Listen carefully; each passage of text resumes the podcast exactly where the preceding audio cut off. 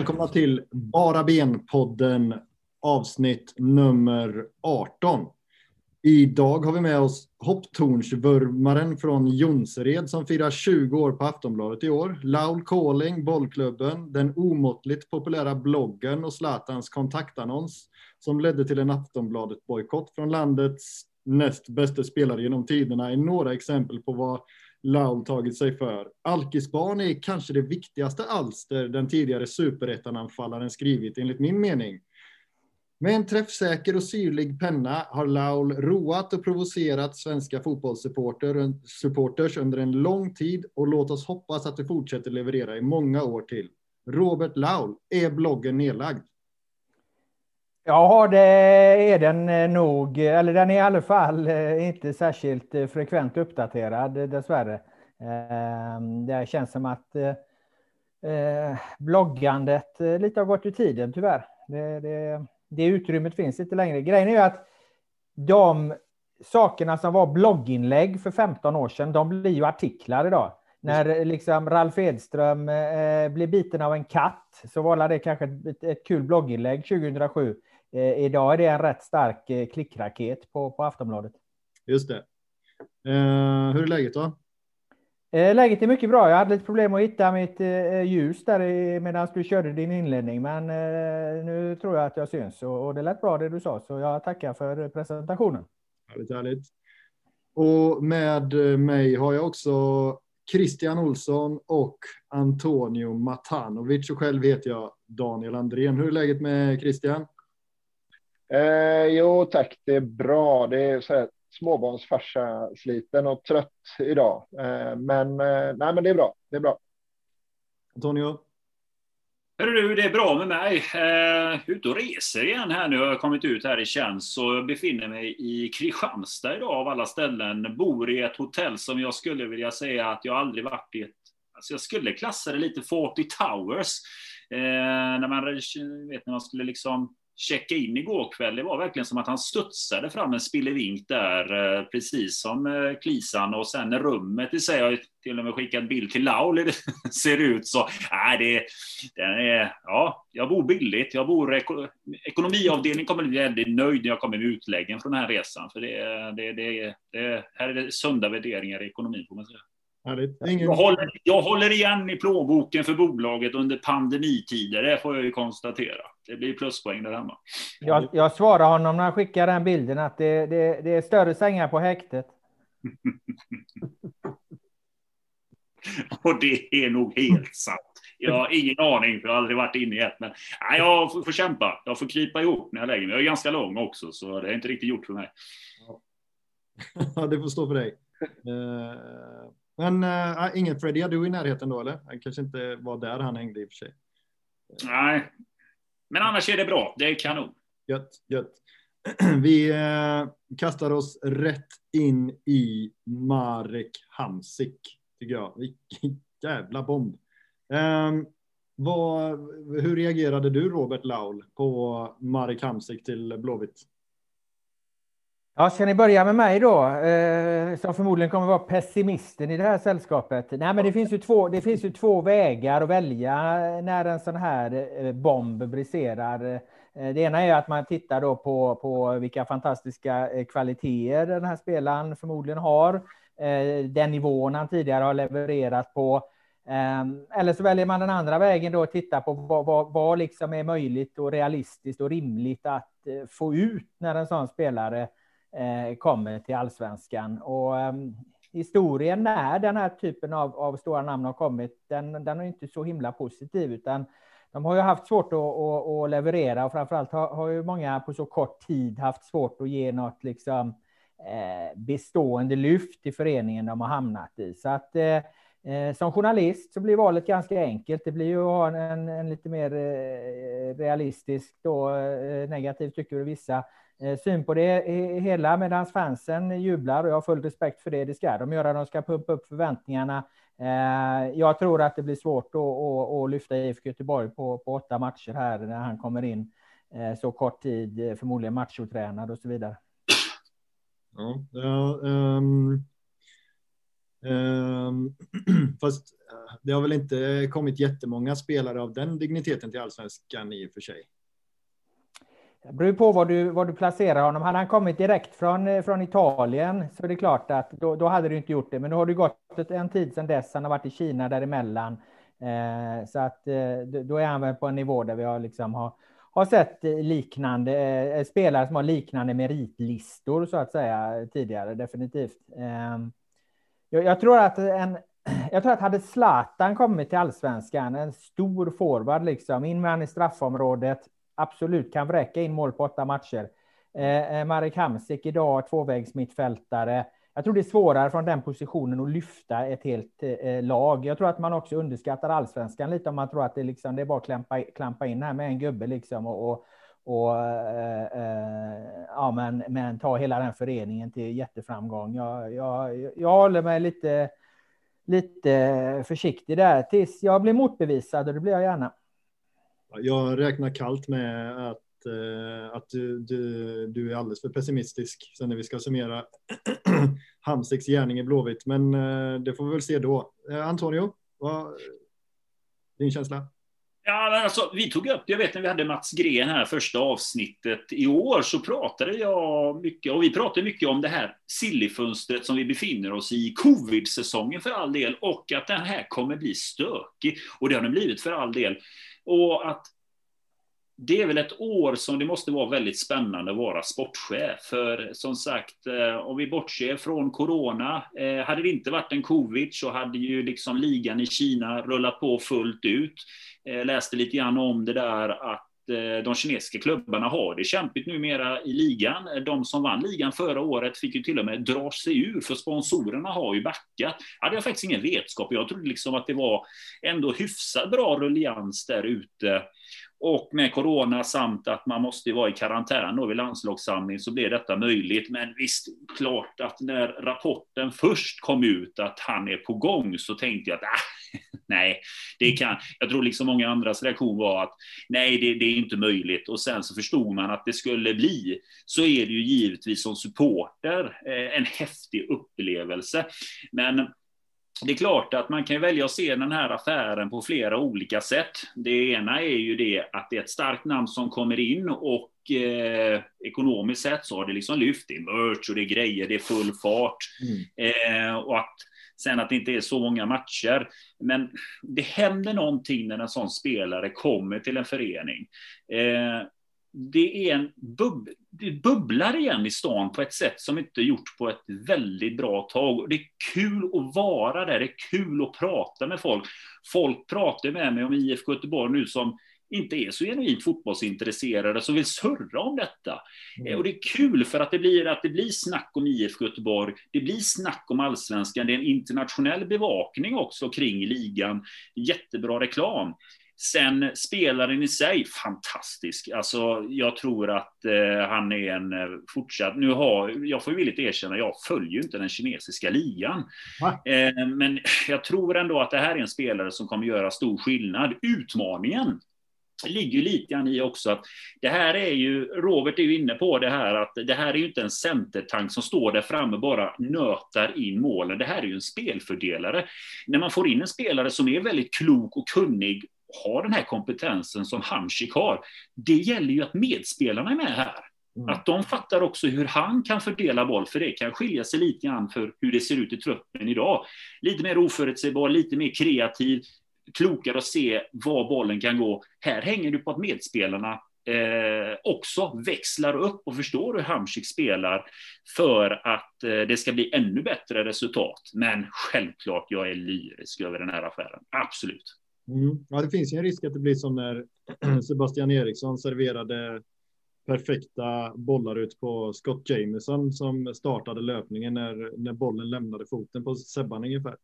Uh, alltså att, han, att Mark kanske skulle kunna vara ett par steg före eventuellt i, i tanken. Det får vi väl se. Christian?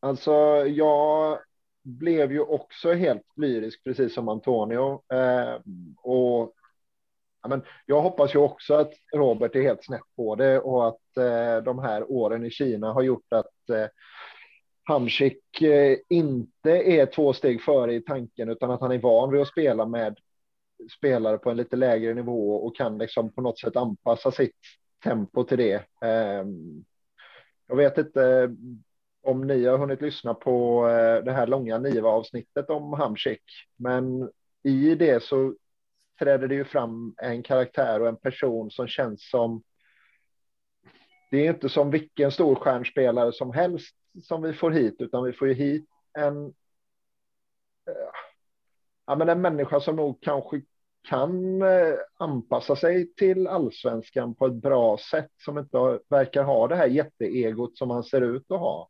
Jag vet inte, jag...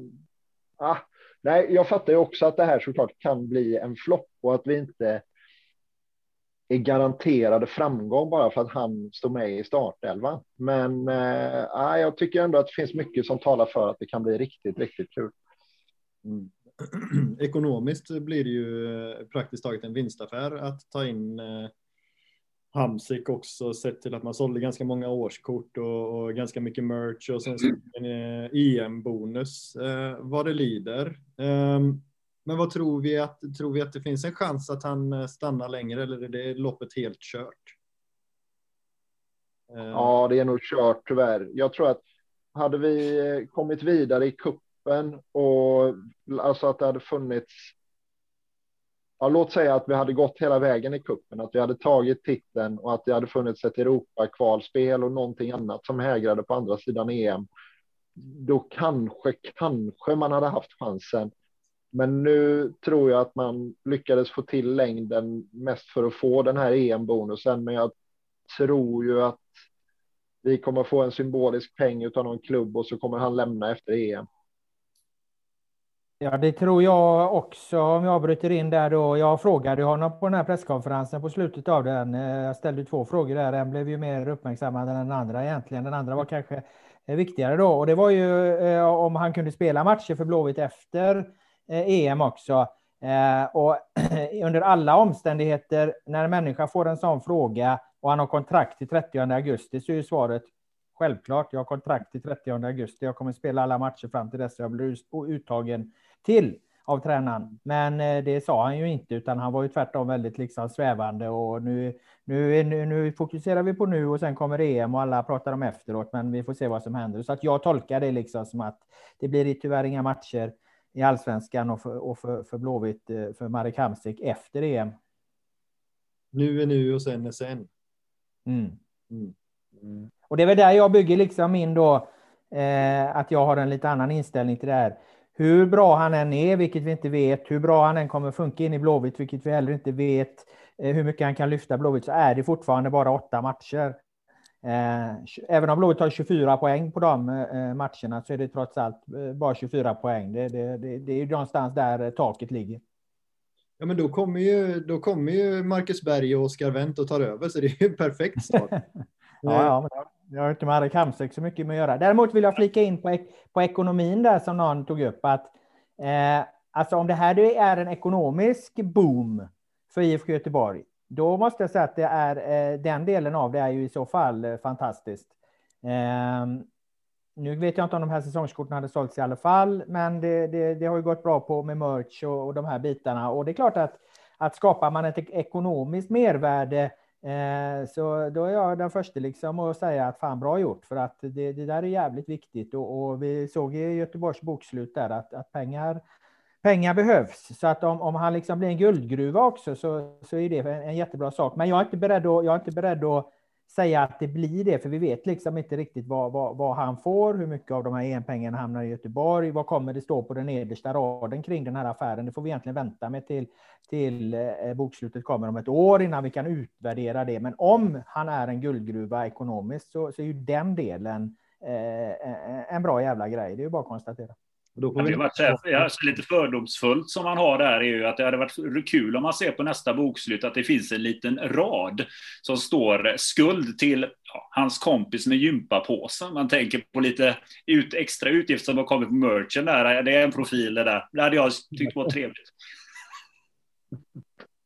Ja, nej men det eh, EM-pengarna kom väl något klargörande från Uefa att det är klubben som han är kontrakterad för som får hela summan. Vad jag såg det senaste från ja.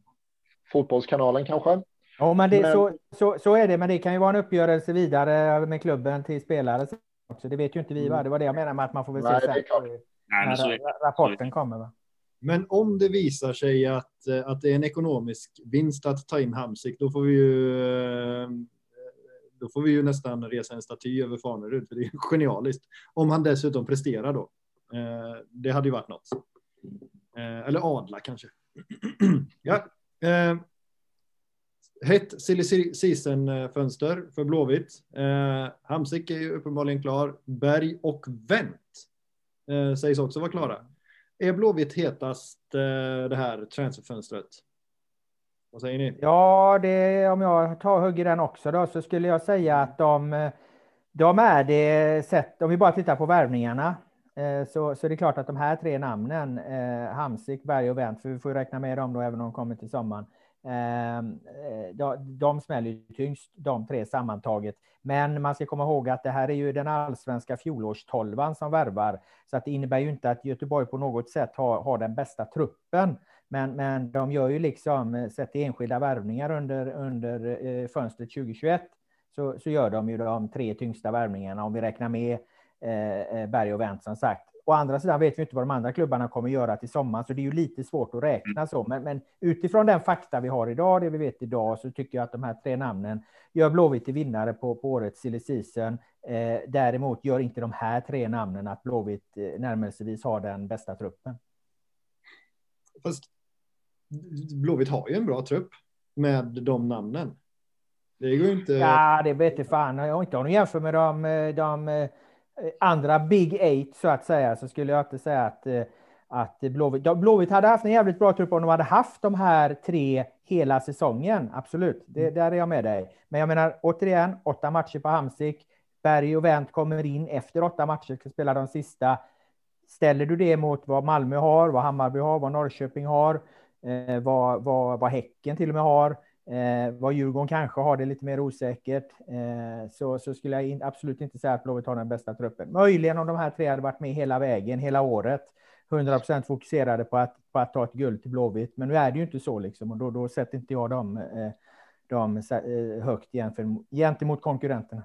Tycker du missar en liten detalj där och det är att när Wendt kommer, då flyttas ju Sebastian Eriksson upp på Hamsiks plats. Och sen är det klart.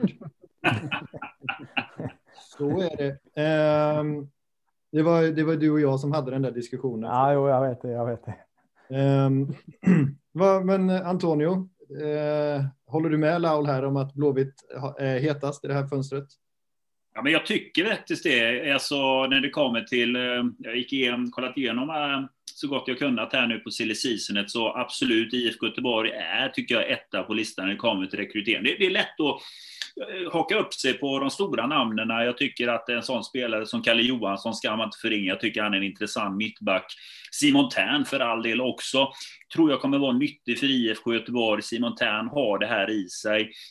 Jag tycker det är, ett, det är ett starkt fönster Pontus Svanerud bjuder på och visat prov på att den här killen eh, kan absolut eh, göra om en trupp. Och det är ju självklart en utmaning när det är många nya spelare som ska funka samman med ett lag här. Det är på alla positioner egentligen som det kommit in nya spelare, förutom på ja, även målvaktssidan.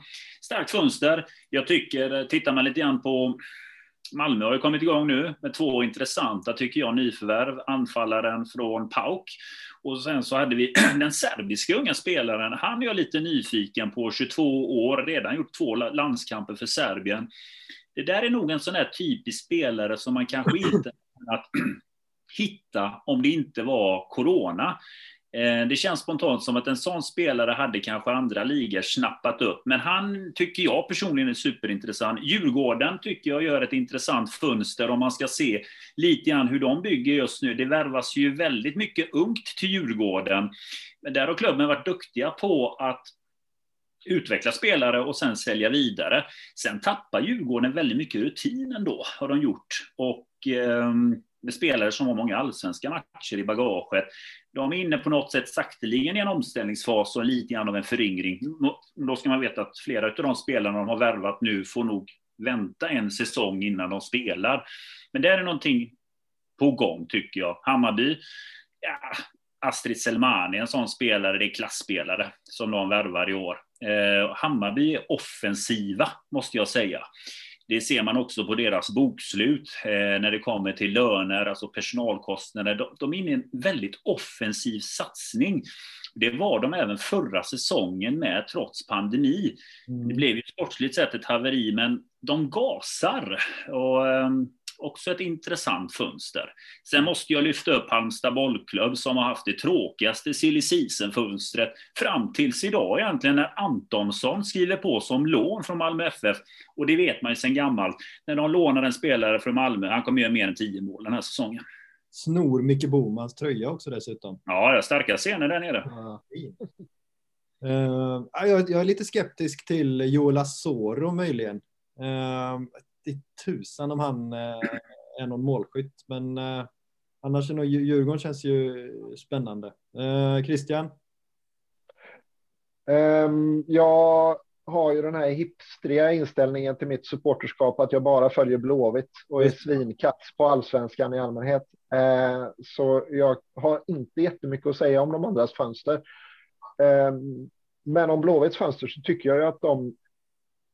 Det är ju inte bara det att de plockar in eh, Marek Hamsik och Oskar Wendt och Berg, utan jag tycker att Norlin och om om vi lyckas få igång Sigthorsson, då ja. har vi ju gjort ett jättebra fönster. Även om det är ett stort om kring Sigthorsson. Ja, de har ju skeppat lite spelare också. Uh, Precis. Det är rätt så skönt och någonstans att Afan inte, inte är kvar kanske. Han uh, är ju onödig att ha på lönelistan. Nu fick man väl betala de pengarna ändå antar jag. Men, um, känns som ett, jag tycker det känns som ett, uh, som ett bra, bra fönster. Ja, men precis. Jag tycker man har skeppat iväg, eller man har, har, låtit rätt spelare gå och verkar ha plockat in eh, bra personer och bra spelare på deras platser tycker jag ändå. Det, det, sen så är det ju alltså. Robert har ju helt rätt. Vi var ju tolva förra året och det var ju liksom inte orättvist på något sätt att vi var tolva. Så, så det är klart att eh, med de här värvningarna så blir vi ju inte ett topp tre gäng. Det, det, I sådana fall så måste ju Hamsik flyga och Berg och Wendt flyga eh, alla tre. Liksom. Men, eh, årets nykomling Kevin Jakob vill jag poängtera.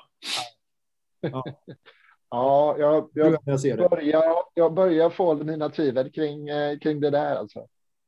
Kom ihåg att Alessami hade det kämpigt i början också. Jag vill bara säga det. Ja, ja, ja. ja jag, nej, ja, jag, där är jag. Um, det, det, det, ja, det hade ju varit kul, men det tror jag kanske inte. Vad, vad säger du Robert om Kevin Jakob? Har du sett honom någonting? Nej, inte mer än i, i eh, ska vi se här nu, det var mot Sundsvall va? Eh, som han lirade där till höger. Eh, det är enda jag har sett av honom i, i närtid.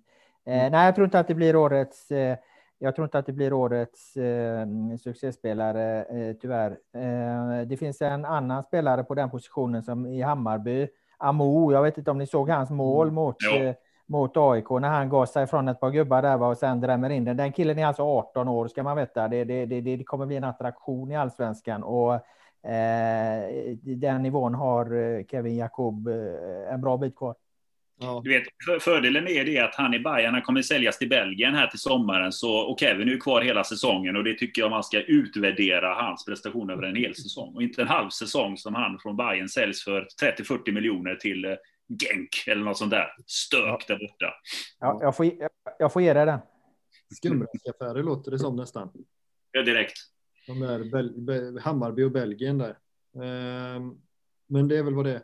Ja, nej, men ja, Eh, jag hoppas ju på Wilhelmsson i år kanske, som, men han blir inte årets nykomling på fotbollsskalan, det kan vi ju slå fast. Men eh, kanske kan få ett litet genombrott.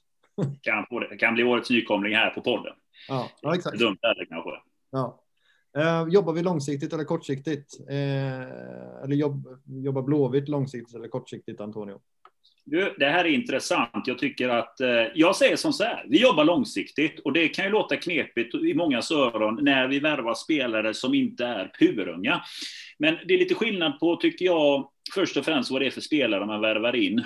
Eh, jag tycker det skickar signalvärden först och främst. Vi får hem hemvändarna.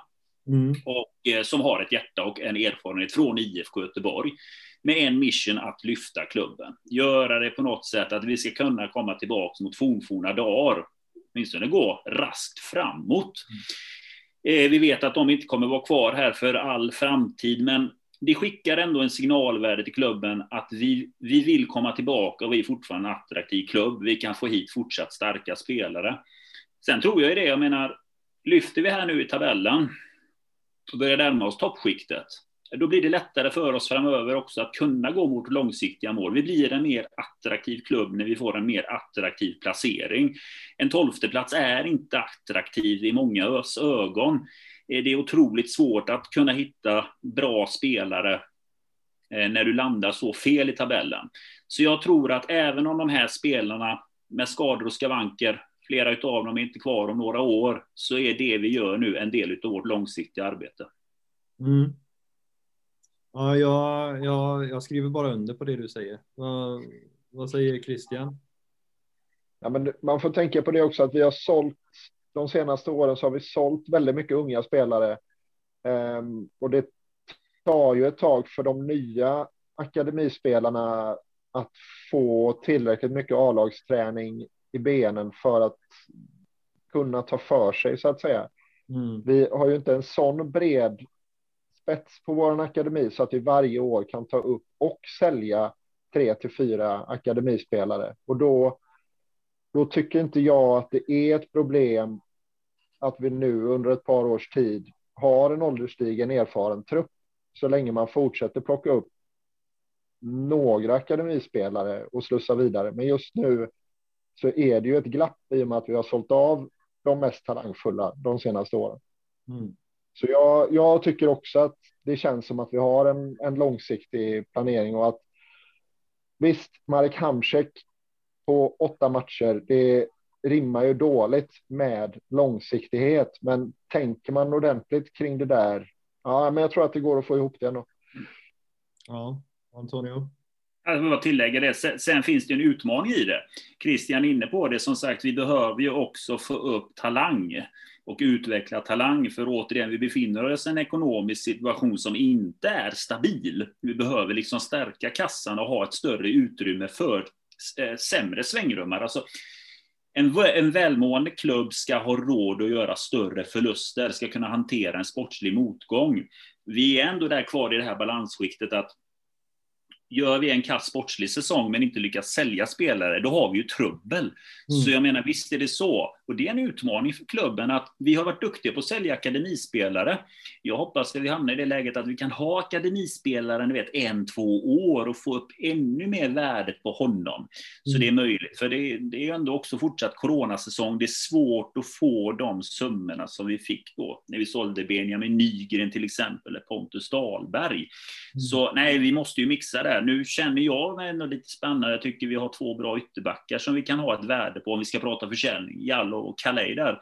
Eh, två grabbar som jag hoppas tar kliv framåt och eh, som tyvärr, man får ju säga det, vi är ju en säljande klubb, men som jag hoppas kan göra ett jädra bra vår. Så vi kan få lite försäljning där också, för vi måste tänka på det ekonomiska. Ja. Vad säger du då, Robert?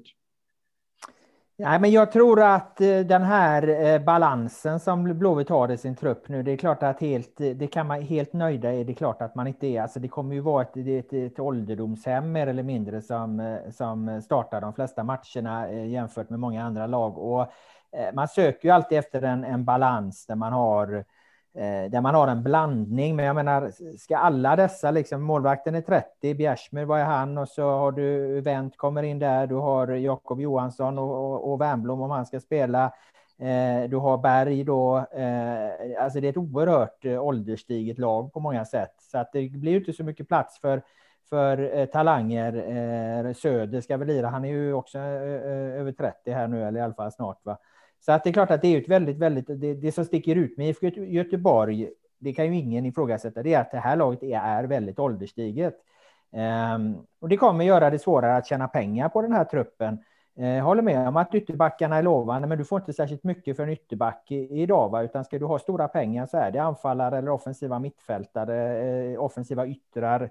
Elfsborg sålde Jesper Karlsson för 30 miljoner här till exempel. Det, det, det, är väl den typ av spelare som även IFK Göteborg skulle kunna få fram och sälja för, för liknande summor och för all del har sålt för liknande summor. Eh, eh Tollinsson som gick här då för, för drygt 20 liksom. Så att eh, Ehm, det, det, det, finns en jätteutmaning där hur man ska tjäna pengar i, för IFK Göteborg med den här ålderstigna truppen som jag inte tror är tillräckligt bra att ta sig till ett Europa League eller Champions League som ju också är en, en, eh, en annan möjlighet. Så att eh, ja, eh, hur, hur kommer IFK Göteborgs lag se ut om två år till exempel, om, om du tar den här eh, startelvan som kommer spela mest i år, eh, där, där, du har ett gäng som är 30 eller över. Kommer de här spelarna fortfarande spela om två år och vara då eh, närmare 40? Eh, eller, eller kommer alla de här vara utbytta till ett helt nytt lag? Oavsett vad det blir så ligger ju där i en väldigt stor utmaning. Antingen ska man byta ut hela laget för att det är ålderstiget, eller också så ska de här gubbarna fortsätta spela då när de blir äldre och äldre. Så att när man inte har den balansen i grunden mellan ungt och gammalt, då hamnar man förr eller senare i lite knepiga situationer. Men när Wernbloom slutar så tar vi hem Gustav Svensson. Ja, du hör ju. um, nej, nej, nej, det, den, nej, precis. Det är väl um, 2022 bör väl vara skapligt, men ja, ja, jag lyfter nog också kanske en varning, ett varningens finger för 2023 där. Uh, då... Jag säger inte att det här är omöjligt, så jag säger bara att här finns det, det, det, det det är inte så ofta klubbarna strävar efter att ha så här extremt gamla trupper. Eh, titta på, på liksom hur lagen brukar se ut. Man, man, brukar inte söka det. Det är inte länge sedan IFK Göteborg slog sig väldigt mycket för bröstet över vilka unga fina, ung fin trupp man hade, yngsta truppen och så här och alla kände en stor stolthet över det. Liksom, någonstans är det egentligen det man jobbar mot. Eh, sen, sen har man ju hamnat i ett, ett eh, ett läge då det är rimligt att ta hem alla de här och de har kommit hem kanske lite på grund av varandra och så vidare. Och vi har sett att just hemvändare kan vara en game changer totalt. Eh, Anders Svensson i Elfsborg en gång i tiden, Marcus Rosenberg i Malmö, liksom blir Berg då, som ju är på en helt annan nivå än de tidigare hemvändarna. Eh, blir han en sån game changer tar IFK till liksom Europa League, ja, då tickar du in pengar i kassan och då, då, talar vi, då har vi helt plötsligt fått en helt annan situation i IFK Göteborg. Eh, men som sagt, det ligger stora utmaningar i det också. Men det, ja, visst, alltså det, det väl 2018 du, du pratar om då egentligen med, med det unga Blåvitt, men någonstans så finns det inget egenvärde i att ha en, en ung trupp. Jag menar, de måste ju prestera på, på allsvensk nivå också. Jag menar, det, det gjorde ju inte alla i, i den truppen Nej. riktigt. Eh, ja, det är därför jag pratar lite om den där balansen som man söker liksom. Och just nu så har ju har IFK Göteborg från liksom att pendeln var väldigt ungt så har den ju slått över nu och blivit väldigt gammalt istället. Det är ju bara att konstatera. Mm. Ja, i startelvan är ju den ganska ålderstigen trupp. Sen ska vi poängtera också det att en sak vi faktiskt inte vet fortfarande idag, det är ju det att vi får ju inte spela Europa League längre. Det blir ju Conference League och vi vet ju faktiskt inte idag hur ersättningarna ser ut för klubbarna. Jag vet inte, det har väl inte kommit ut någonting, Robert, ännu från Uefa hur, hur den ekonomiska ersättningen ser ut för klubbarna som ska spela där kontra hur det var i Europa League. Så jag menar, intäkterna kommer ju minska vad det ser ut när man ska kvalificera till Europa. Enda chansen till att nå lite de där riktigt stora stora kulorna. Det är ju genom att vinna SM-guldet att du då har chansen att gå till Champions League. Alternativt Europa League då, om du trillar ut kvalomgången från Champions League. Och det är ju betydligt mycket större pengar i de ligorna än vad det kommer att vara på Conference League. Ja, ja nej, men, Jo, så är det ju. Eh, det var väl flygbiljetten tillbaka är väl vad man har pratat om med Conference League där. Nu, blir det, verkar, nej, nu verkar det som att det blir lite högre ändå. Det var, ja. I början pratade man om det, att det var flygbiljetten tillbaka och inte så mycket mer. Men lite mer blir det väl, även om det är precis som du säger, att de inte har, har kommunicerat de där summorna än.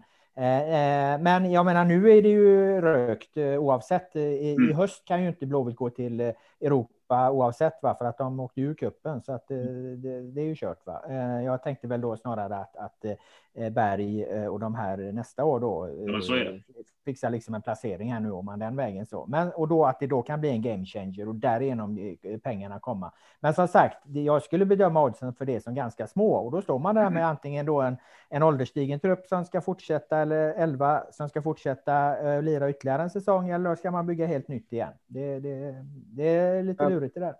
Jag hoppas ju att eh, klubben kommer också använda sig och vara lite mer offensiva på att hitta talanger. Jag nämnde det för förra avsnittet att vi har ett intressentbolag. Jag hoppas att eh, intressenterna, jag tycker personligen att det blir lite fel över tid att vi ska använda intressenterna till att värva äldre spelare om så är fallet. Jag hoppas ju att på sikt att vi kan använda ett intressentbolag till att hitta grymma talanger eh, runt om eh, i olika världsdelar. Kanske få in lite extra miljoner där och att det blir en större avkastning på en sån talangfull spelare eh, som kan komma in. Och är det vid något läge som man ska börja titta på det så är det väl faktiskt nu när vi har väldigt tunga namn. Det är en inspirerande miljö att lära sig. Mycket man kan lära sig av dessa rutinerade spelare. Det är en bra miljö att vara på Kamratgården nu. Eh, mycket bättre än tidigare. Det är liksom spelare som har varit överallt i världen. Det är rutin på den där eh, på Kamratgården nu det skulle vara väldigt inspirerande att få vara del av den truppen. Så jag hoppas ju att klubben borde ju vara ganska attraktiv för unga spelare att komma till nu med vad, som, vad det finns för typ av spelare i klubben. Man ska nyttja det här.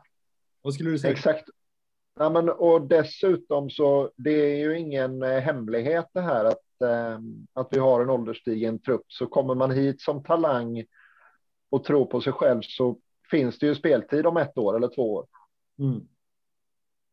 Ja, eh, vi ska alldeles strax gå till eh, ehm, vattenpaus här, men vi kan väl avrunda den här delen. Eh, finns det något, något lag som har en bra eh, åldersstruktur i allsvenskan som ni ser det?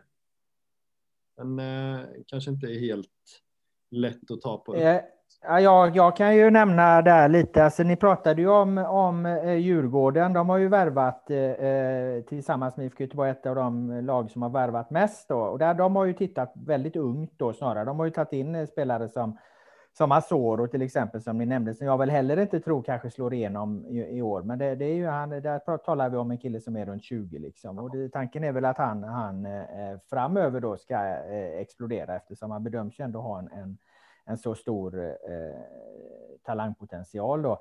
Eh, så att där, Djurgården sticker absolut eh, ut där utifrån att ha ett ganska ungt lag. Elfsborg eh, Elfsborg har en, en hel del unga spelare som har bärande roller i, i laget, men, men det är ju kanske inga nyförvärv då, utan det här, då har du Simon Olsson, du har eh, mittbacken och Komo, så de ligger liksom en bit över 20 år. Där finns en del en del potentiella eh, stora försäljningar eh, eh, där också. Du har ett par fina talanger i, i, i Häcken som jag tror kommer få speltid. Wålemark och den här eh, Benin Traoré, tror han heter, 18-årig kille. Jag nämnde Amo i, i, i Hammarby.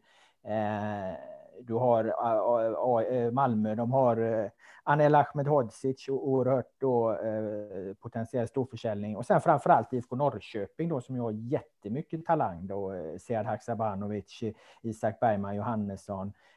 Och alla de här jag nämner nu, det, är liksom spelare som jag tror kommer ha väldigt, väldigt mycket speltid under den här säsongen. Så att det här är liksom potentiella storaffärer som de klubbarna kommer att göra. Jag har lite svårt att se då motsvarande IFK Göteborg vilka som är Göteborgs stora affärer eh, 2021. Eh, Möjligen en ytterback då, men som sagt, de brukar tyvärr inte gå för så mycket pengar, ytterbackarna. Nej. Och, det och Jusso ska jag nämna, ska jag nämna, men vi hade ju med Pontus Farnerud i våran i våran Aftonbladet TV. Vi gjorde intervju med honom och han sa ju rakt upp och ner att det är klart hade vi sålt eh, Al-Hassan eh, 19 så hade det varit det var på hel, summor på helt andra nivåer. Dels har han blivit mm. äldre, han går inte på talangkvoten på samma sätt längre, så att det, det, det blir inga stora pengar för en defensiv mittfältare nu när han börjar, börjar bli över 20. Liksom. Jag tror inte de får så mycket mer än ja, 10-20 miljoner kanske för andra. Sen är hans kontrakt går ju närmare sig ett slut också, får se om de förlänger där, men det finns inte de stora pengarna där tror jag. Välkomna till halvlek nummer två av eh, Bara Ben-podden, avsnitt 18 med Antonio Matanovic, Robert Laul, Christian Olsson och mig, Daniel Andrén. Och vi pratade just om åldersstrukturer i de eh, allsvenska trupperna där Norrköping på något sätt eh, fick bäst betyg i klassen och vi avslutade med att prata lite om, om Hasse. Um, Ekonomi, hur mår lagen i allsvenskan? Bättre än väntat. Ja. Absolut, det kan man säga. Jag trodde ju eh, när man kom in i pandemin förra året att eh, herregud, hur ska det här gå? Men ska man se det utifrån ett globalt perspektiv när man tittar runt i ligorna, klubbarna är där. Alltså jag menar, Premier League-klubbarna är där. Championship-klubbarna är där. Serie A-klubbarna, Liga Ö och liknande, alla är kvar. Ehm, och liksom har liksom inte konkat. Ja, ekonomin är sämre, man ser att transferaktiviteterna är mindre. Eh, TV-intäkterna börjar ju till och med i vissa länder minska. I franska ligan så eh, är det ju, jag vet inte om det blev bekräftat där, men de som stod för tv-rättigheterna ville ju hoppa av och det var ju tv-intäkter för klubbarna på totalen, miljardintäkter som faller bort. Så det, det, är ju en stökig tid, men klubbarna står kvar. Eh, på något sätt så dör inte fotbollen ändå, med eller utan publik. Allsvenskan mår bättre än väntat. Jag själv eh, tittar lite närmare på Medan Robert kör Big Eight, som det så fint heter, så har jag bevakat eh, sju klubbar lite grann över tid från 2015. IFK Göteborg har jag bevakat siffrorna sedan 2007. Men eh, tittar man på de här åtta klubbarna som jag tittar lite närmare på, så Norrköping gjorde ett kanonresultat. Eh, ska ta fram siffrorna här, vad det landade på. Men det var tre klubbar, Djurgården, Norrköping och Hammarby, som redovisade vinst. Djurgården en vinst på 59 miljoner, Norrköping på 37 och Hammarby på 6,8. Sen de som gjorde förlust var ju då IFK Göteborg på fina får man säga, 613 000.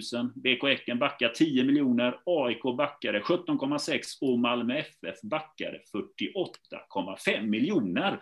Mm. Så det var ju de resultaten. Men ska man se pengar i kassan så blev det inte värre heller än befarat. Klubbarna har pengar i kassan och de som har bra pengar nu i kassan, det är fortsatt Malmö FF sedan tidigare. Djurgården har stärkt sin kassa, likviditet betydligt mycket mer nu, väldigt stark kassa. Det är ju så när man säljer till en klubb till Kina, de kör inte avbetalning, det är snabba cash in, hela summan på en gång. De sålde ändå mycket, sålde för mycket förra året, Djurgården. Hammarby har stärkt sitt kapital med. Eh, och övriga klubbar som har backat, det har inte varit jätte, jättestora tapp i kassa, kan jag ändå säga. Och likviditeten, det är, ingen, det är ändå okej. Okay. bra utifrån en pandemifönster. Bra cash i kassan, absolut. Men eh, det här är, ekonomi har ju varit lite av din eh, käpphäst här nu det senaste året egentligen, Robert. Eh, fast med ett annat fokus med tanke på statliga ersättningar och eh, problematiken kring att värva de pengarna till, eh, eh, till att värva spelare. Men, eh, hur, hur tänker du kring det där? Eh, nej, men jag, tar, jag tar lite avstamp i det eh, som var inne på tidigare här. Eh, utifrån hur resonemanget gick när coronan slog till i våras så var det ju att ja, nu går fotbollen åt helvete. Eh, det var väldigt viktigt för klubbarna att kommunicera hur, vilken, vilken fruktansvärd eh, ekonomisk eh, katastrof som hotade här nu. Ehm, och då hade de ändå tagit in ganska många miljoner i, i publikintäkter då via säsongskortsförsäljningen. Det är det jag ska säga. De har tagit in mycket pengar. Hammarby tog in 30 miljoner säsongskorten, IFK tog in 10 miljoner och så vidare. Ehm, så att det var viktigt för klubbarna att skapa en bild utåt och för ligan att eh, eh, ekonomin är oerhört ansträngd. Existensen står på spel. Eh, eh vi måste ha statliga stöd. Det var så det lät liksom. Och man fick till de här statliga stöden då från två håll egentligen, både då permitteringar och, och från Tillväxtverket och eh, de här så kallade RF-pengarna som är ett direkt statligt stöd. Och eh, nu när boksluten har kommit så förstår man ju varför det var så oerhört viktigt för klubbarna att det här skulle gå snabbt. För att hade, hade diskussionen om statliga stöd kommit nu när boksluten har kommit, då hade det inte behovet, då hade alla sett att behovet var inte så stort. Precis som Antonio var inne på här, liksom, så, så har ju de, många klubbar klarat sig väldigt, väldigt bra och, och eh, klubbar har gjort rekordresultat tack vare eh, spelarförsäljningar. I andra fall har de här statliga stöden eh, behövts lite bättre. Så att jag är inte emot att eh, man hjälper eh, klubbar som har ekonomiska eh, bekymmer. Jag har vänt mig mot retoriken att Eh, eh, eh, konkurser. Alla utom Malmö FF kommer gå i konkurs, som det var någon diskussion kring. jag har vänt, värjt mig mot att man pratar om att vi, vi går på knäna och det första man gör är att man som AIK värvar massa spelare då i somras. och så vidare. Och så vidare. Det finns massa problem med det här. Det finns massa möjligheter att hitta ett bättre, bättre system för, för hur de här eh, ekonomiska stöden ska utformas. Där har du väl min take på det hela. Um, men är inte det kärnverksamheten att eh, liksom vinna fotbollsmatcher? Eller vad är, vad är problemet? Liksom? Så jag tror att ett problem som bland annat har varit eh, samtidigt som man kom ut med de här att nu är det ett tufft år som väntar. Jag tror att flera klubbar inte riktigt var beredda på hur många supportrar som valde att stå kvar, för det var ju också uppdelat i... Eh, jag kommer inte ihåg exakt när det var medlemmarna fick bestämma sig, eller supportrarna fick välja att stå kvar. Men jag kan nog våga påstå att flera klubbar var nog inte beredda på att få så mycket pengar i matchintäkter. Nu var det här, om man ska ta det före när pandemin slog till, är svårt att se att Hammarby hade kalkylerat på 31 miljoner. Jag tror också att, jag tror inte många klubbar alls hade räknat med att få mycket överhuvudtaget. Det var nog en eh, mer, och sen utöver att vi har stå kvar-kampanjerna så har ju fansen också, du vet, swishat in pengar, det har varit kampanjer. Vi har ju bland annat det här, Blåvitt hade ju förra året det här med att fylla Ullevi, eh, det kostar ju en biljett 25 spänn. Men det man ska veta är det att de här pengarna som nu har kommit till att man valde att stå kvar. När du har en match så har du kostnader kring en match. Det är ju ett matcharrangemang. Och det är ju sånt som inte blir en kostnadspost förra säsongen. Så jag menar marginalen, vad kan man säga, marginalen per såld biljett förra säsongen på det kvar är ju mycket högre än om samma åskådare varit på plats så att säga. Det, finns ju inga kostnader för den här publiken som det är när de är på plats. Så det blir ju ett jätte, det blir ju ett bra kassaflöde på att stå kvar. Ja. Så är det ju. Så vi missar ju de omkostnaderna med matcharrangemang. Det bättrar ju på resultatet. Om vi räknar snittintäkt per biljett nu alltså. Mm. Men får svara på din fråga där som du flickade in. Eh, eh, det, eh, eh, eh det gäller att vinna matcher. Alltså jag tycker inte att eh, idrotten utifrån, eller fotbollen utifrån de, hur de argumenterade, de argumenterade vi kan gå i konkurs, ekonomin är hotad. Eh, men när man nu ser de här statliga stöden och vad de har fått för effekt så har de ju egentligen hjälpt till att bevara en position. Och det tycker inte jag. Jag, jag är inte beredd att, att säga att nej, det är statens uppgift att, att eh, bevara eh, rådande liksom placering i idrottspyramiden. Eh, det, det, det, det, tycker jag att definitivt är en moralisk eh, diskussion. För att om, om de statliga stöden går till att AIK ska kunna värva fyra spelare, inklusive Micke Lustig och, och de här, för att behålla sin position i toppen av fotbollspyramiden. Det har ju ingenting med att hjälpa idrotten att göra. Det har ju att hjälpa AIK att behålla eh, sin position i toppen av, av, fotbollspyramiden. Det tycker jag absolut att man kan diskutera när man talar om den delen av statliga stöd som kanske inte var de här permitteringsbidragen. Då. De tycker jag är en annan sak. Ja, ja det, jo, alltså, och det får jag väl någonstans eh, gå med på. Alltså att det, det, det, är väl, det är väl rätt och riktigt att, att det någonstans är fel att använda statliga pengar som hade kunnat placeras någon annanstans för att behålla sin plats i hierarkin. Men då är frågan om man ställer det mot att ramla ner i superettan som ju egentligen både Blåvitt och AIK kunde ha gjort. Alltså vad hade hänt då? Men någon ramlar ju alltid ner och jag menar, jag tycker inte mer synd om AIK än om Helsingborg eller, jag, eller IFK Göteborg. Alltså någon ramlar ju ändå alltid ner liksom. Så att då, då hamnar man återigen i den här liksom diskussionen. Ska pengarna gå till att att bevara sin plats i, i, i, i toppen av, av idrottspyramiden. Jag ser liksom inte det som statens uppgift att, att säkra någons spel i allsvenskan bara för man nu har varit där i många år. Fast du tycker lite mer synd om IFK Göteborg i så fall? jag tror jag har tre in till mig här som tycker ännu mer synd om, om dem. Så. så kan det vara. Men om man tar till exempel AIK, de gjorde en del nyförvärv, men eh, nu är jag lite osäker på det. Eh, Mikael Lustig var väl, bland annat då, Mikael Lustig var väl en spelare som inte klubben bekostade. Det var väl eh, Steffo som värvade. Steffo, vem var det mer? Det var någon till. Strömstedt. Ja, det var ju Strömstedt, Steffo Strömstedt som mm. var inne på sign-on sign eh, bonusen där på honom.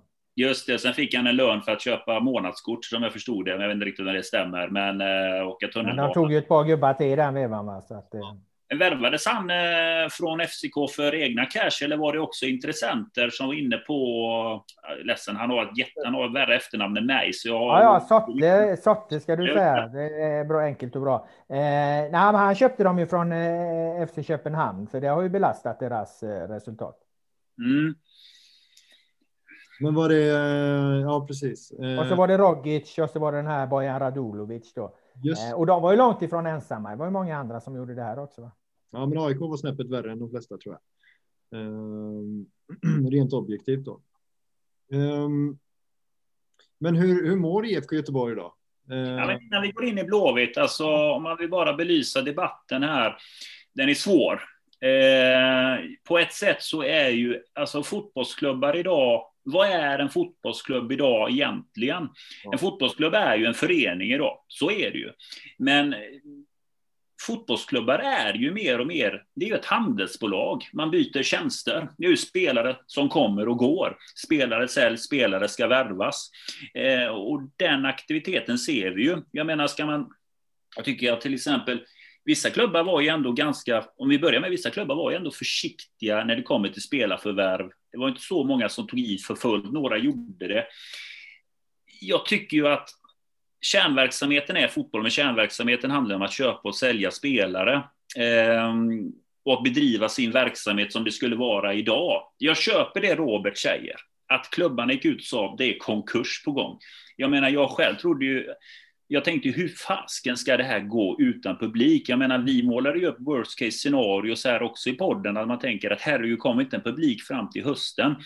Så blir det väldigt problematiskt. Det är mycket man kan diskutera om det här med pandemin. Jag menar, det har varit, det är bara att ta som till exempel här i veckan, när vi har en idrottsminister som går och hojtar till och säger nu blir det publik till premiären. Det var ju klang och jubel. Sen kom ju Aktuellt där och då började ju FHM surra lite grann. Ah, det där var lite feltolkat som Tegnell sa separat. Kanske en hundra åskådare.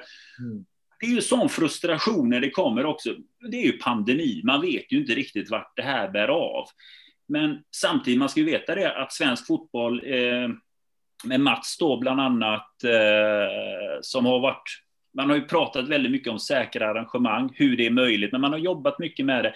det alltså kommunikationen här mellan riksdagen, regeringen och idrotten, den har varit svår. Eh, det är... du, Antonio, vänta nu, du svävar iväg här nu. Du var inne på en jävligt intressant grej där. Du pratade om att, att, att fotbollslagen att det är handelsbolag och de byter eh, mm. tjänster och så här. Eh, jag är inte beredd att, jag är inte beredd att, att, att släppa iväg idrotten dit än. Jag menar, idrotten har ju per definition en, en särskild gynnad ställning i samhället. Man står för andra sorters värden. Man är liksom inte Volvo vars enda uppgift är att eh, bringa in vinst till eh, aktieägarna. För att om vi säger att okej, okay, det är ingen skillnad på, på Blåvitt och Volvo, det är ingen skillnad på idrotten och, och, och näringslivet, ja då kan vi lika gärna säga, men då river vi upp 51 regeln också då.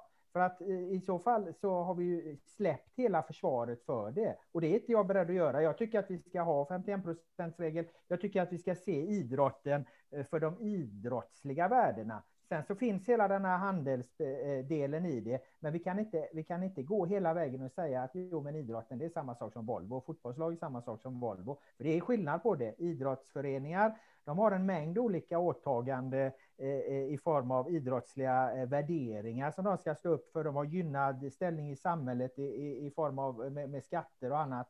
Medan Volvo ska leverera en vinst till sina aktieägare, punkt slut. Så att jag tycker inte att man kan jag är inte beredd att, att, gå det, för att ger du upp det, du, går du hela den vägen och säger att de här är samma sak som, som, som, eh, som Volvo, de här bolagen, ja då kan du också säga, men då kan vi skita i 51 regeln också. Men är det inte som så dock att vi har blivit det? Vad är det som säger det? Jag tycker inte det är inte idrotten, det är fortfarande idrott det handlar om. Det är fortfarande det som är det viktiga. Det är fortfarande medlemmarna som bestämmer. Det är fortfarande eh, värderingarna som står i stadgarna. Allt det där eh, lever ju kvar. Det lever kvar, men jag menar på att den utmanas mer och mer. Mm. Ja, och jag är beredd att försvara den. Ja, men alltså jag är ju en 51-procentare i grunden, medlem och tycker man ska rösta. Men jag tycker ju att det man ser mer och mer är ju också att klubbarna börjar ju tänja lite på gränserna. Eh, se och, såna... därför måste, och därför menar jag, då måste vi stå emot. Då måste vi säga, fan det här måste vi diskutera. Är det okej okay att idrotten tar in statliga bidrag och värvar spelare? Är det okej okay att idrotten tar in statliga eh, bidrag och gör jättevinster? Är det okej okay att idrotten använder olika liksom, stödsystem för att bevara sin plats i idrottspyramiden? Om vi släpper det, skiter i det, inte tar den moraliska diskussionen, ja då försvarar vi det inte längre. Så därför vill jag försvara idrotten. Nej, men det är därför jag säger att det har blivit handelsbolag. För varför ville man ha statligt stöd också? Det är för att kunna stärka trupper och för att kunna bli bättre. Det ser ja. vi ju rakt av, Robert. Mot det. det är därför ska vi diskutera det. Det är därför ska vi ta upp den moraliska problematiken med det. Och det är därför jag tar upp den moraliska problematiken med det. Så du är inne på 51 procentsregeln så hade inte jag riktigt tänkt på när du, för det är det som, det är ju intressant det du säger, för riktigt så har jag inte tolkat utifrån det som kommuniceras, ja, men det får jag säga, det är en intressant tolkning. För jag ser det som så verkligen att klubbarna är mer och mer ett handelsbolag. Vi har blivit mer och mer som Europa. Det som Hammarby gör med Frej, det är typiskt det som händer i Europa. Man kör över, man ska ha en placering. Alltså det, det, är, det händer små saker. Det som vi tog upp med Mats Gren, som händer i damallsvenskan när klubbar slår samman med mindre föreningar. Vi kommer se mer utav det. Vi kommer se mer tendenser utav det på herrsidan. Vi vill ha snabbare utveckling. Vi vill ha mer mer vinster. Mm. Och därför så tar jag till exempel upp och reagerar ganska starkt när det går i en riktning att man vill ha den här typen av grejer. Och det är ju egentligen hela anledningen till att jag driver en debatt kring den moraliska problematiken kring de här statsstöd. Men alltså jo, alltså, jag, jag fattar eh, vad du eh, vad du menar, men sen så jag, vet inte om jag hänger med riktigt på det här med 51 procents eh, regeln alltså. Nej, men det var som ett svar till Antonio där när han sa att, att, att klubbarna de är bara rena handelsbolag idag som, som verkar på den här marknaden. Och då sa jag det, okej okay, om, vi, om vi resonerar så, varför ska vi då försvara 51% regeln? Om vi ändå bara tycker att det här är liksom företagsverksamhet, då, då, då, då kan vi lika gärna släppa på den också. Fast blir det inte lite det med alla intressentbolag och dylikt?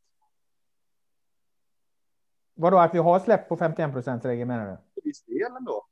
Ja, det är absolut. Och jag menar, de är väl inte helt, okont de är väl inte helt o, okontroversiella eller eh, okomplicerade att förhålla sig till. Jag menar, där har du ju ett, en insynsproblematik och, och eh, eh, du har ju liksom medlemmarna har ju, ja, medlemmarna har ju på sätt och vis fortfarande kontrollen över dem, för de kan ju säga till sin medlemsmajoritet kan ju gå och säga att vi vill inte ha det här liksom.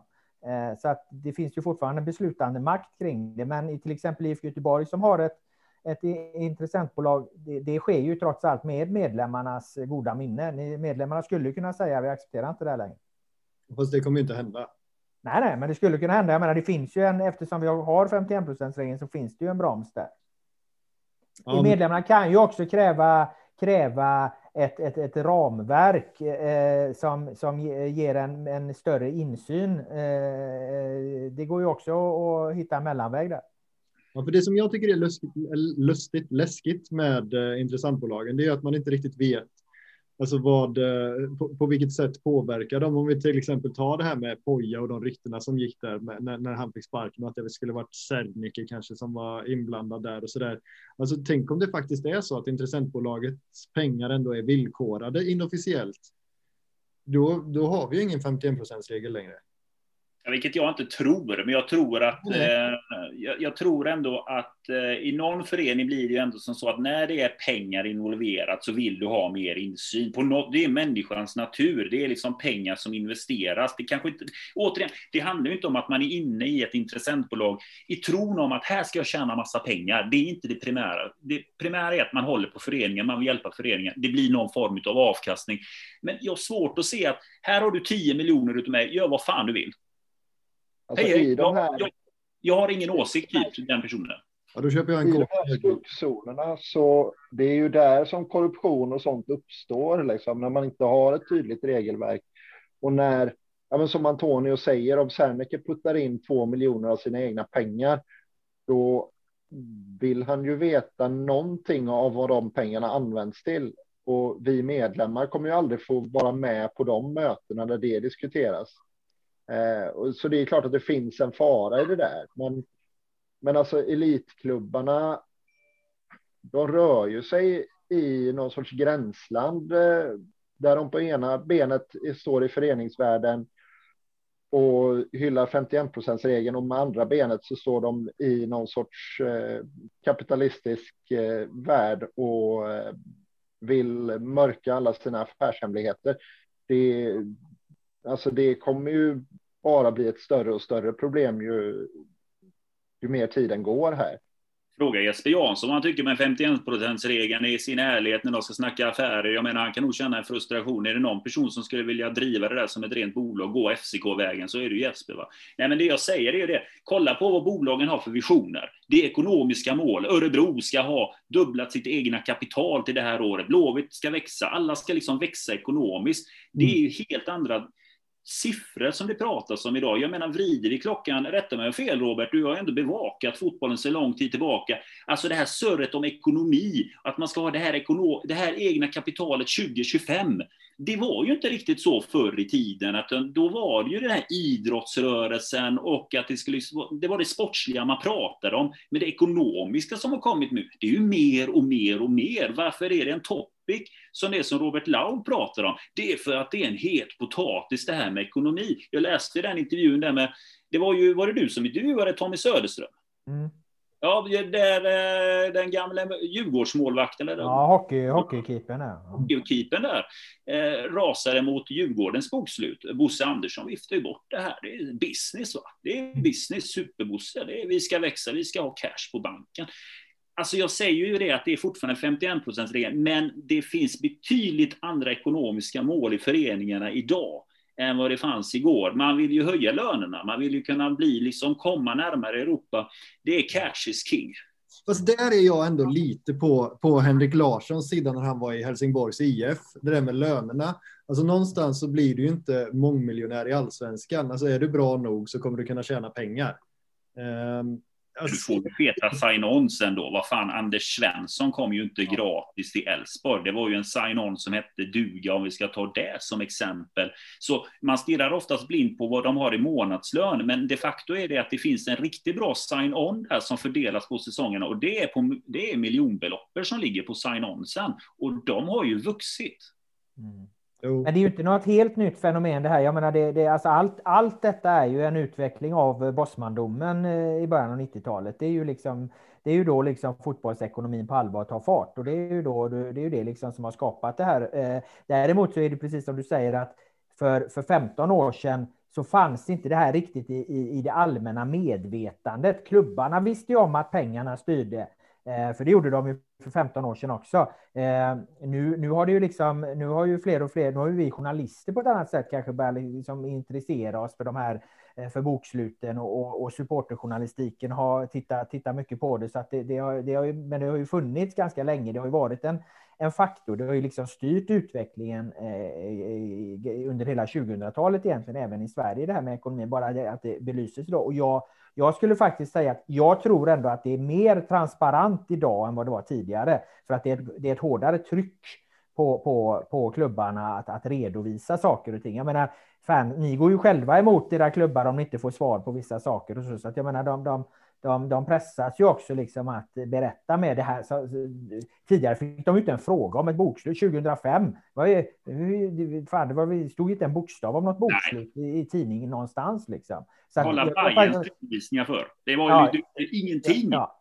Nej, jag tror att det har blivit mer transparent. Ja. Eh, sen har det nog också blivit kanske mer problem andra sorters problem eftersom ekonomierna har växt, framförallt det här med matchfixning och, och, kriminella krafter som drar sig till idrotten för man vill ta del av affärerna. Det, det är nog snarare det som är den stora nedsidan med, med, med att ekonomin har vuxit. Ja, men och, och det är ju, det är ju din, din andra käpphäst. Då ställer jag frågan utifrån ett föreningsperspektiv. För jag menar, idag så är det ju som så ändå att klubbarna lägger ju de budgeterar ju för försäljningar för att kunna ha sin verksamhet. Det är ju så. Det är därför jag säger handelsbolag. För när man budgeterar att man måste sälja spelare så blir du på något sätt ett handelsbolag. Alltså för all del, om du är en förening som säger att vi har det här play vi går efter vår linje. Jag kan ta Landvetter där jag håller till, där division 3-klubben. De budgeterar ju inte några spelarförsäljningar. De skriver kontrakt på säsongen där. Va? Ser mm. du hur det går lite grann. Men tittar vi på klubbarna här nu, jag menar Blåvitt, det finns en budget på att vi måste sälja spelare för att få ekonomin att rulla. Handelsbolag, handelsbolag. Det, det är det jag säger, att det är så mer tydligt att man lever ju också mer i en riskerad ekonomi. Man satsar när det ändå är tufft. Och det är att man vill nå snabba resultat, men då budgeterar man sig som ett handelsbolag. Vi måste sälja spelare. Och där är ju intressant att eh, eh av de här då, om vi eh, tar diskussionen tillbaka lite och tittar på allsvenskan, så är ju IFK Göteborg och Hammarby i en sån ekonomi där du är beroende av spelarförsäljningar för att hänga med, eh, då är du utsatt ifall marknaden då eh, riskerar att krascha Eh, så att eh, summorna går ner och du samtidigt har ett ganska lågt kapital. Och där, där ligger ju IFK Göteborg och Hammarby med ganska höga risker. Eh, De har förhållandevis stora omsättningar, höga mål man ska nå Eh, men som sagt, man har inte särskilt stora egna kapital. Blir det förändringar, ja då, då, då, då kan det gå ganska fort. Och det var ju den risken var ju överhängande kring, kring eh, Blåvitt innan man förstod exakt var coronasäsongen eh, skulle eh, ta vägen. Så att jag skulle säga att i, av de här Big Eight då, som jag pratar om så, så, så ligger ju just eh, ehm, eh, eh, Blåvitt och Hammarby med, med, ganska eh, hög risk i sina verksamheter. Elfsborg är ju ny. De har inte räknat in tidigare, men nu har ju faktiskt Elfsborg en omsättning på över 100 miljoner. Omsatt över 103 miljoner i år. De är alltså, de är alltså knappt 20 miljoner efter IFK Göteborg i omsättning. Så att de närmar ju sig eh, IFK Göteborg där. Där finns väl också en risk. De har inte heller så jättehögt eget kapital. Eh, eh, och sen har du då, sista jag ska säga om det, är ett jättehack ner till Örebro som ligger på en omsättning på runt 50 miljoner. Får rätta mig om jag har fel om jag missat någon här nu, men det här är ganska intressant. Alltså den klyftan som går där vid, vid Big Eight och de bakom, den är ju gigantisk alltså. Ja, det det. Eh, över tid har Örebro ingen möjlighet att närma sig Elfsborg ens en gång. Alltså det är ett jättehack där. Vi har åtta klubbar som, som är på en helt annan nivå, varav några då har ganska hög risk i sin verksamhet. Ja, men Hammarby, Hammarby vill jag poängtera har ju en jätterisk för att jag menar deras personalkostnader är ju på över 100 miljoner på bokslutet i en pandemisäsong. Och det är precis det som jag sa där också om Hammarby. De gasar och gasar och gasar. De lever dock i att de har otroligt lojala fans. Det ska poängteras det att Hammarby är den enda klubben som faktiskt ökade sina sponsorintäkter förra året under en pandemi. Zlatan-effekt för all säkerligen resterande av klubbarna backar ju ganska rejält på sina sponsorintäkter. I Stockholm så är det ju AIK som egentligen har det kämpigast mellan Hammarby, om man ska se det, det är ändå en stabil grund. Hammarby är risker, det kan antingen gå så eller så. Just nu är de ju där uppe och passerat där, medan AIK har det lite kämpigare. Mm. Nu fick de ju sålt Paulus Abraham visserligen.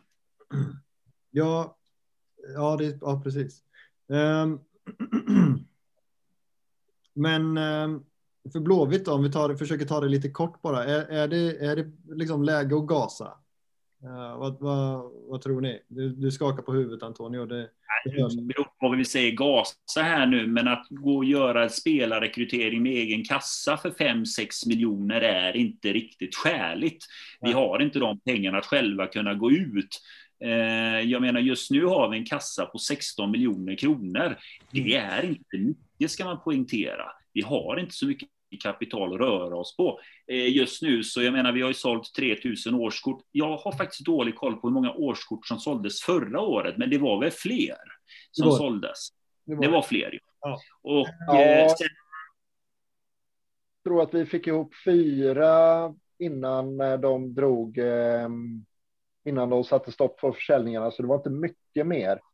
Ja, Okej, okay. okay. just det, just det. Men det var ju ändå 10 miljoner in där på, på Göteborg i alla fall i, i årskortsförsäljning om jag inte minns fel, eh, rena årskort i fjol. Va? Så att eh, det närmar väl sig den summan också då om, om nu årskorten eh, ligger nära. Sen du nämnde likviditeten där. Problemet är att det ska ut 8 miljoner och förstår till Skatteverket också i sommar så att likviditeten är väl egentligen. Den är väl egentligen i nivå med förra året så att det, ja, det, det, finns, ju, det finns ju inte jättemycket att jobba med. Därför är det ju därför är det ju det perspektivet otroligt att, eh, att eh, man har fått hit de här spelarna då med, med Hamsik, Berg och, vänt Wendt gentemot de pengarna som finns. Och det, var det, jag, det var det jag menade lite med att det skulle kunna bli en game changer. Alltså du, du har alltså fått in ett par spelare och då tänker jag framför allt på Berg och Wendt som kommer vara här ett par år och, och Berg som är på en, på en eh, ordinarie landslagsnivå och ska vara i Blåvitt ett par år. Alltså det, skulle du köpt den kvaliteten normalt så snackar vi, det, det är ju alltså 20-30 miljoner kanske det skulle kosta. Nu får man, får man in en sån spelare för ett par miljoner.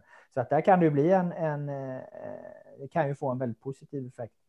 Ja. Mm. Eh, vi har, du, dels så ska du få replikera på uh, Tobias Hyséns svar från, från, från, när jag pratade med honom igår, Robert.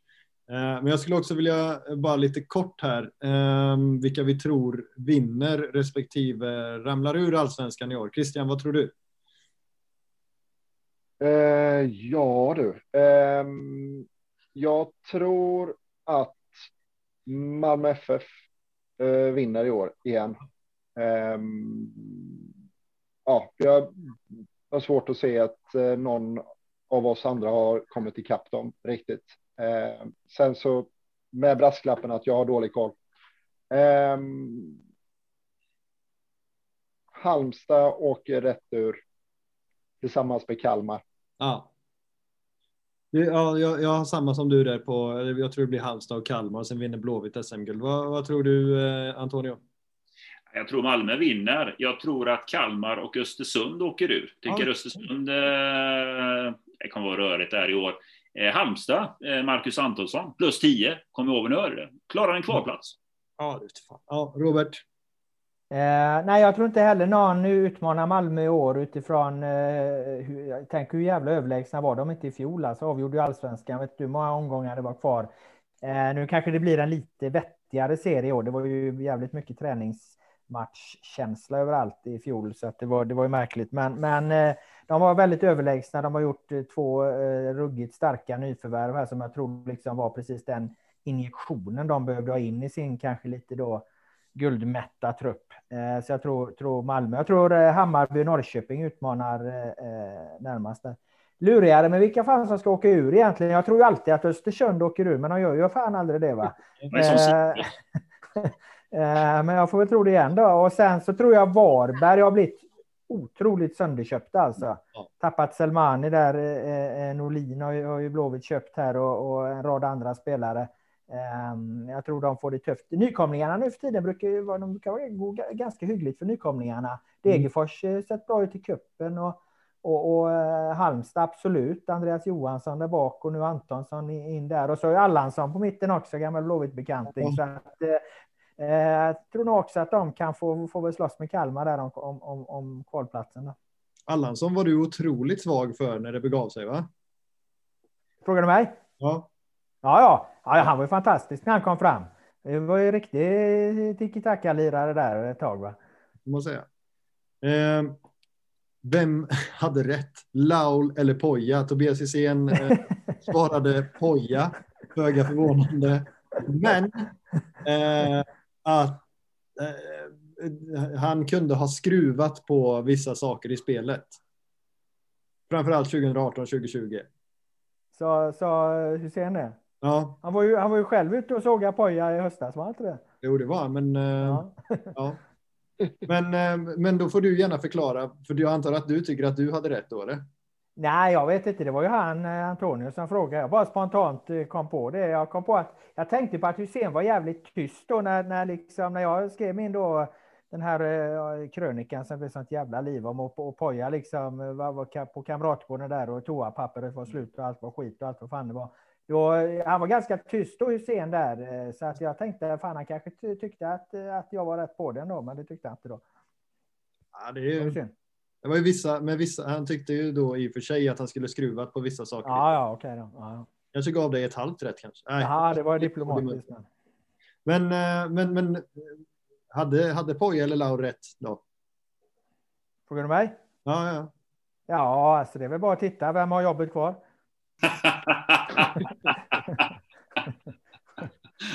Christian, vem hade rätt? Eh, vem hade rätt? Ja. Laul eller Poja? Ja. Eh, Ja, men då när krönikan skrevs och det begav sig så satt jag väl i Laul-kanoten. Ja, det satt du Eh, sen, så, sen så är det ju svårt att säga att Poja, alltså U21-kapten, är inte ett skitjobb heller. Nej. Ja, jag, skrev nog, jag skrev nog under på det mesta i den krönikan. Sen kanske jag inte skrev under på just bluff. Men även om det ble, blev liksom eh, blev ju alltså den stormen kring just det ordet saknade väl eh, proportioner kanske. Men eh, i övrigt så satt jag nog också där faktiskt. Antonio? Alltså jag, jag vet inte vilken båt jag sitter i. Jag, jag är fortfarande inne i den här, jag vill ändå en, förlåt mig, jag har inget svar just nu. Jag är fortfarande inne i det här handelsbolagstänket. Jag tyckte det var trevligt surr det här och det jag vaknade till liv. Jag fick nästan lugg för fan.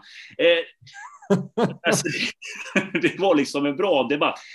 Alltså, jag vill bara, bara lägga in det där igen i att 51 procentsregeln, det, var, det är ändå en intressant punkt Robert är inne på. För jag, jag menar på att det tänds hela tiden lite, lite, lite grann konstant där. Eh, Robert är inne på en intressant diskussion, bevara 51 procentsregeln. Jag menar på att den utmanas och jag menar, jag står fast vid att det gäller inte, jag kan säga det, jag ska inte säga att det gäller alla allsvenska klubbar nu Robert. Va? Men när man tittar på vissa klubbar där, speciellt när du är inne på de här Big Eight, flera utav dem, Ja, det är handelsblock, det är handelsblock. Alltså det, de blickar utåt nu. Va? De blickar utåt där nu. Va? Vi kommer, alltså det Hammarby gjorde med Frej, ja, det är klubbar som tycker det är knepigt. Men fan, jag tror många är lite avundsjuka på att de har lyckats göra det de har gjort där. Ja, ja, ja, vi hade Daniel Andersson i vår intervjuserie där och, och tog upp det och han ville ju själv göra något liknande i Malmö så att det har du helt rätt i. Det är många, många klubbar som är sugna på det där. Och jag menar konklusionen är det att jag tycker att det är helt korrekt att staten ska bidra till klubbarna och det tycker jag är, alltså jag ska säga det att det statliga stödet har varit bra. Jag vill poängtera det. Det är inte dåliga nivåer som staten har pumpat in pengar på. Det, det går inte att säga att staten inte har bidragit i det här fallet. Om jag tittar på allsvenskan, jag kan inte svara för lägre divisioner hur det ser ut där, men för på allsvensk nivå så har det statliga stödet varit bra utifrån perspektivet hur har det varit en normal säsong så har pengarna varit bra. Alltså i IFK Göteborgs fall, om vi ska nu ta matchintäkterna kontra det statliga stödet, så blev det banne med samma. Nu hänger det ju på. Nu är utmaningen, hur blir matchintäkterna i år om vi ska fortsätta ha en pandemisäsong? Jag tror, för Blåvitts del ser det bra ut nu när man har 3000 men det kan bli tuffare för många klubbar. Jag är osäker på om klubbfansen är lika swish, swish, swish som förra året. Där fick du sista ordet. Tiden går, det är otroligt. Fast ja. jag skulle köpa det en timme till. Ja, jag vet, jag vet, jag vet. Vi säger tack till Robert Laul för att du ställde upp. Ja, tack, tack. Det var ja. trevligt. Var det skoj? Ja, ja, det var uh, fyra plus. Fyra plus. Oh. Det är bra! Tack. Det var LinkedIn-moment. Tackar du tar emot. Lycka till med, med, med allt vad du tar för dig ja, i år och framöver, Robert. Um, tack, tack. Så ses vi säkert på Twitter. Yes. Ja, det gör det. Ha det gött. Tack. Ha det. Och